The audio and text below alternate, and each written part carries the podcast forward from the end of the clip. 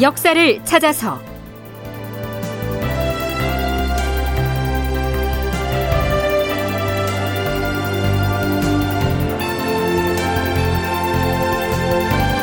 제 978편. 24명의 내시가 공신책봉을 받았으니 극본 이상락 연출 최홍준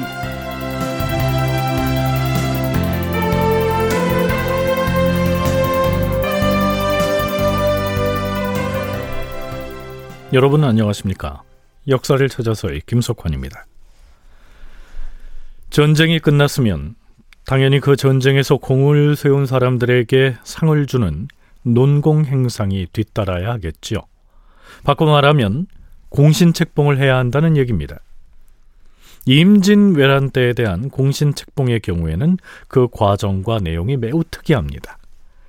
일본과의 7년 전쟁이 끝난 때는 선조 제위 31년에 해당하는 서기 1598년 11월이었습니다.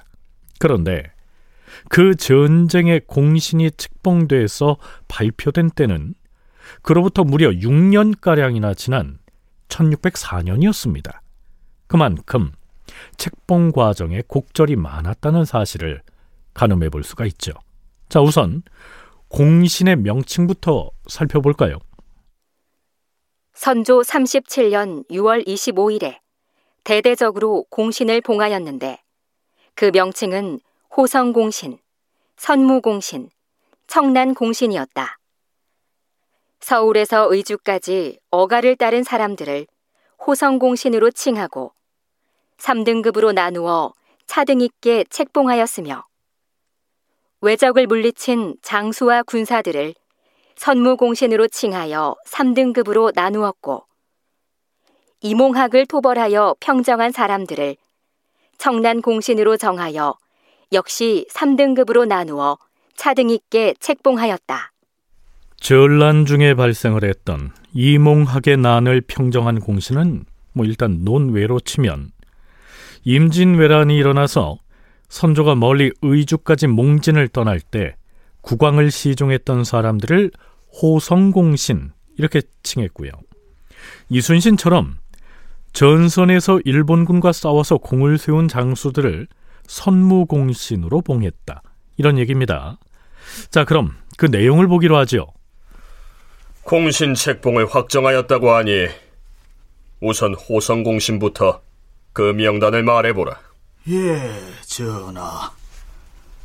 호성공신 1등은 이항복과 정군수이며 2등은 신성군 이후, 정원군 이부를 위시하여 이원익, 윤두수, 심우승, 이호민, 윤근수, 유성용, 김응남, 이삼보, 유근, 이충원, 홍진, 이괴 유영경, 이유징, 박동량, 심대, 박승원, 정희번, 이광정, 최흥원, 심충겸, 윤자신, 네, 호성공신이 모두 86명이나 됩니다. 그래서 그 이름을 모두 거론하기는 어렵죠. 그나마 앞부분은요, 우리가 익히 들어본 이름들이지만 뒤로 갈수록 생소한 이름들이 줄줄이 등장합니다. 그도 그럴 것이 우리의 예상을 뛰어넘는 신분의 인물들이 공신 책봉을 받기 때문입니다.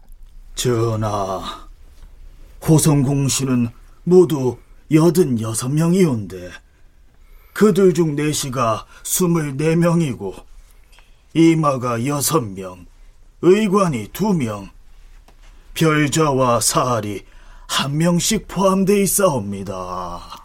자, 공신 중에 내시가 무려 24명이나 된다는 점이 이채롭습니다.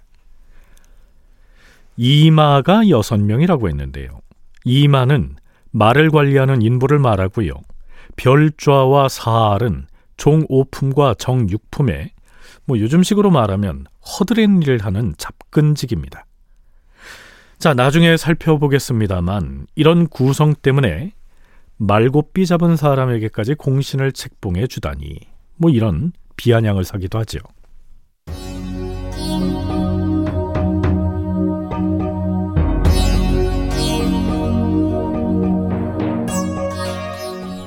자, 그럼 전장에서 일본군을 상대로 직접 전투를 벌였던 장수들에게 주는 이 선무 공신은 어떤 사람들에게 주어졌을까요? 주상 전하, 선무 공신 1등은 이순신, 권율, 원균 등 3명의 대장들이 옵니다. 2등은 신점, 권응수, 김시민, 이정암, 이혁기 등 5명이었고 3등은 정기원, 권협, 유사원, 고원백, 이광학, 조경, 권준, 이순신, 기호근, 이윤룡 등 10명이 옵니다. 선무공신은 모두 합하여 18명이옵니다. 선무공신으로 책봉된 면면은 이상과 같습니다. 여기에 대해서 사관은 뭐라고 논평했는지 살펴보죠. 국가가 임진년에 외변을 만나서 종묘 사직이 무너지고 임금이 도성을 떠나 파천했으며 선대 임금들의 왕릉이 훼손되는 화를 입었고 무수한 백성들이 목숨을 잃었으니 참혹한 일이 아닐 수 없다. 다행히 중국의 구원에 힘입어 팔도를 되찾았으니 그 공로에 보답하는 특전을 베풀지 않을 수는 없을 것이다. 그러나 호종공신을 80여 명이나 노쿤하였고 그 가운데 내시가 24명이며 시중을 들었던 미천한 자들이 또 20여 명이나 되었으니 이 얼마나 외람된 일인가. 의주로 몽진을 떠난 선조가 명나라의 구원을 요청해서 결국 일본군을 쫓아냈으니 그렇게 할 수 있도록 임금을 보필한 사람들도 일정 부분 공이 있다고는 하겠지만 전장에서 싸운 무장들에 비해서 너무 많다는 겁니다. 자, 이러한 공신 책봉을 전문 연구자들은 어떻게 평가하는지 먼저 서강대 계승범 교수의 얘기 들어보시죠. 마지막 나온 공신 명단을 보면 이건 선조의 의중이 강력하게 들어갔다고밖에 볼 수가 없어요. 이를테면은 전쟁이 끝나고 누가 공을 세웠는가? 라고 할 때는 전쟁터에서 피 흘리고 장렬하게 전사했거나 군공이 높은 사람을 당연히 1순위에 올려야 되겠죠. 그런데 보면 대부분 누가 올라가냐면은 선조 국왕이 위기에 처했을 때 자기를 떠나지 않고 호종했던 사람들, 신분 고하를 막론하고 그렇게 지나치게 해버린 것이죠. 그러니까 신하들이 반대를 많이 했어요. 이건 너무 심하다. 어떻게 노보까지 이렇게 공신의 반열에 올리냐. 근데 선조가 우기면은 이 왕조 국가에서 조선시대 왕이 뭐 중국의 황제에 비하면 왕권이 그렇게 강한 편은 아니었지만 그래도 왕조 국가에서 왕이 계속 고집을 피우면 그거를 막을 장치는 없죠. 단적으로 전쟁터에 나가서 목숨 걸고 싸웠던 무인들은 이순신과 권율동을 포함해서 총 18명인데 반해서 파천가는 선조를 호위했던 인원은 86명이나 공신책봉을 받았고요.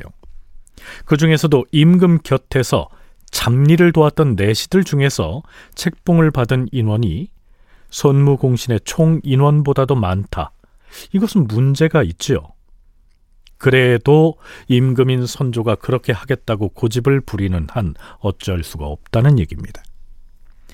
총신대 송웅섭 교수는 무릇 공신책봉은 반드시 총칼 들고 나가 싸운 사람만이 아니라 전쟁을 극복하는데 어느 방면으로든 도움을 준 사람이면 책봉을 받을 수 있어야 한다는 점은 이해를 해야 한다. 이렇게 얘기하기도 합니다. 전쟁을 극복하는 데 도움을 준 사람들을 공신으로 책봉을 해야 되는데 또 한편으로 보면은 전쟁을 극복하는 과정에서 왕에게 도움을 준 사람도 공신으로 책봉이 되어야 되는 거예요. 그게 두 개가 전혀 분리되어 있는 것만은 아닙니다. 공신 책봉이라고 하는 이 사건 자체는 그런 측면에서 봤을 때 당시 공신 책봉이 선조의 입장에서는 자신을 보필하는 쪽에 무게를 더준 것이죠. 의미 부여를. 근데 그게 전쟁에서의 공로라고 하는 기준을 내세우는 사람들 입장에서는 수긍하기 어려웠던 것이죠. 그러니까 현대를 살아가는 지금의 입장에서 봤을 때도 아니 이순신 같은 사람들 또는 더 많은 장수들을 1등 공신에 올렸어야 되는 게 아닌가라고 생각을 하겠지만 자 그렇다면 대체 이러한 공신 명단은 어떤 과정을 거쳐서 작성됐을까요?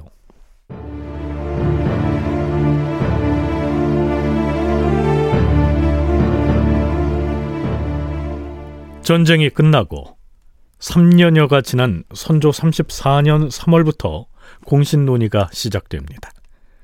근데 그 진도가 매우 지지부진합니다. 선조 35년 7월 23일에 비변사 회의를 보면 대신들이 매우 조심스럽게 선조의 의중을 타진하죠. 참고로 이 권율은요. 전쟁이 끝난 이듬해인 1599년의 세상을 떠납니다. 주상전하, 전쟁 때 현장에서 왜적을 물리친 공신의 경우 우선 권율과 이순신 등을 들 수 있으나 두 사람은 이미 죽었사옵니다. 그 두 사람 이외에 어떤 사람이 합당할지는 신들은 잘 알지 못하겠사옵니다. 적을 물리치고 나라를 회복한 공로를 논하자면 모두 주상전하께서 지성으로 중국의 사대를 하시어서 결국 중국 조정에서 우리를 구제해준 결과일 뿐이옵니다.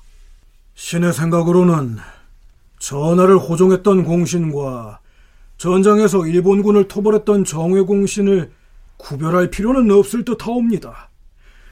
전쟁터에서 뛰어나게 힘을 발휘한 자들이야 전하께서 이미 동촉하고 계실 터이니 몇 명 정도를 뽑아내어서 융통성 있게 책봉을 한다면 사리에 합당할 듯 하옵니다만 오직 전하의 재량에 달려 있사옵니다.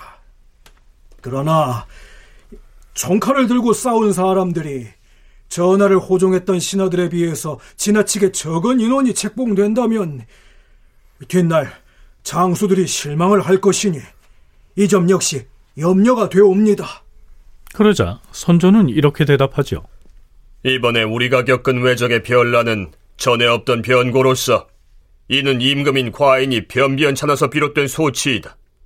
그런데 중국 조정에서 군사를 동원하여 적을 몰아내고 우리 강토를 회복했으니 이 또한 옛날에는 없던 공적이 아닌가. 이것은 과인을 의주까지 호종했던 여러 신하들의 충성 덕분이니 어찌 이것을 가벼이 볼 수 있겠는가? 물론 전쟁에서 힘껏 싸운 장수들에 대해서는 그 공을 기록하지 않을 수는 없겠으나 우리나라 장졸들은 실제로 적을 물리친 공로가 없다. 그 점을 참작해서 공신록에 오를 명단을 만들도록 하라. 자, 이게 무슨 얘기일까요?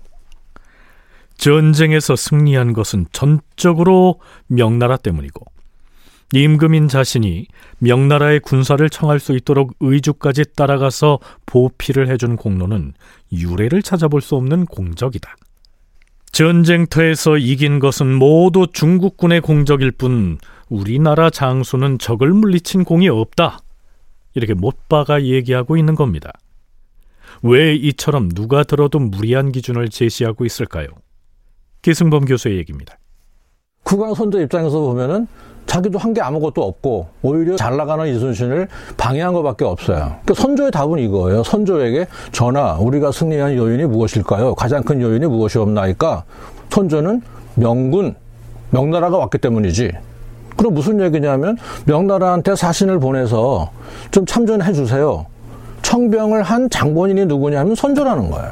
그러니까 선조는 죽으나 사나 우리는 오로지 명나라 덕분에 전쟁에서 승리할 수 있었다.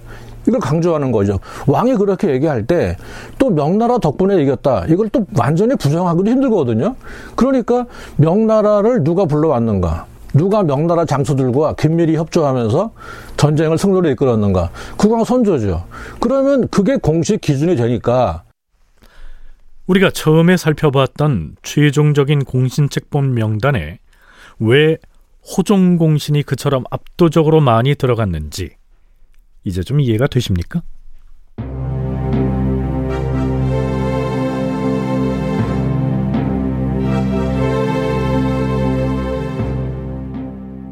전장에서 실제로 적군과 싸웠던 장수들보다 파천간 임금을 호종했던 사람들을 우대하는 쪽으로 공신 논의가 진행되자 공신의 자리를 사양하는 사례도 발생합니다.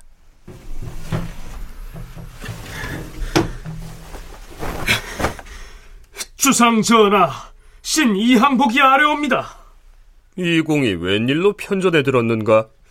신은 임진왜란 초기에 주요 직임을 맡고 있었기 때문에 일 이상 피해 달아날 수가 없어서 하는 수 없이 그저 걸어서 주상 전하를 수행했을 뿐 조금도 한 일이 없사옵니다. 그런데도 외람되게 공신록에 끼이게 되었으므로 여러 장수들이 전쟁터에서 세운 공로와 비교할 때 무척 부끄러운 심정이옵니다. 그런데 신이 마침 대신의 지위에 있는 관계로 직책상 공신을 정하고 등급을 매기는 일을 맡게 되었사옵니다. 신이 호종공신의 윗자리를 차지하게 되면 전쟁터에서 싸운 여러 장수들의 공로가 도리어 신보다 아래에 놓일까 매우 우려되옵니다. 그러니 호종공신에서 이름을 빼달라고 요청한 것이죠.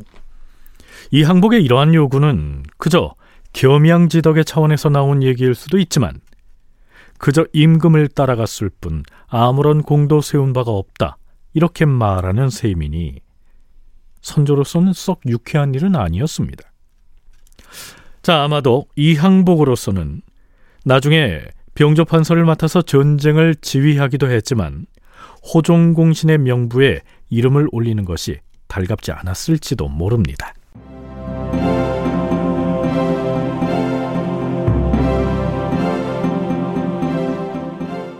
공신 논의가 한창이던 36년 2월 12일 선조는 심지어 이런 발언을 하기도 하죠.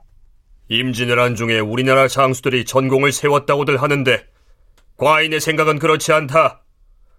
우리나라의 장수들이 외적을 물리쳤다고들 하는데 그것은 마치 양을 몰고 가서 호랑이에게 대적하여 싸우는 것과 같았다.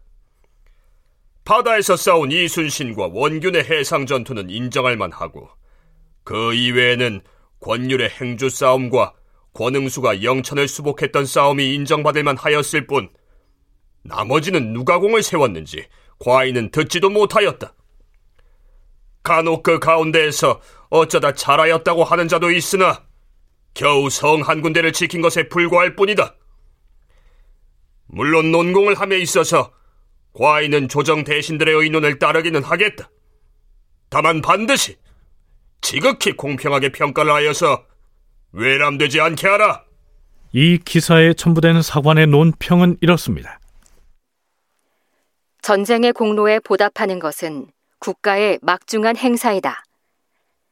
막중한 행사인데도 불구하고 임금은 이를 매우 가볍게 시행하였으니 어찌 애석한 일이 아니겠는가. 일찍이 당나라의 육지라는 사람은 임금을 호종한 것을 공신으로 평가하여 책봉하는 것은 마땅한 일이 아니라고 말하였다. 더구나 임금을 따라가서 요리나 하고 말굽비나 잡던 천한 자들까지 무려 35명이나 공신의 반열에 참여시켜서 그 이름이 공신록에 들어있으니 어떻게 후세의 비난을 면할 수 있겠는가?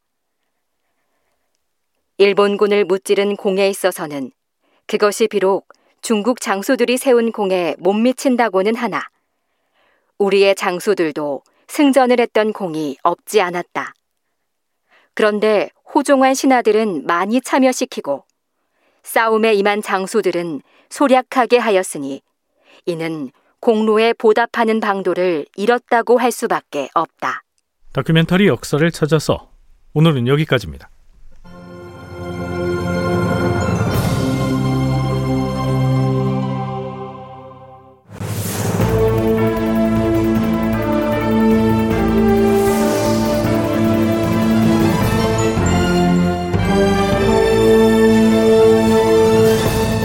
다큐멘터리 역사를 찾아서 제 978편 24명의 내시가 공신책봉을 받았으니 이상락 극본 최홍준 연출로 보내드렸습니다.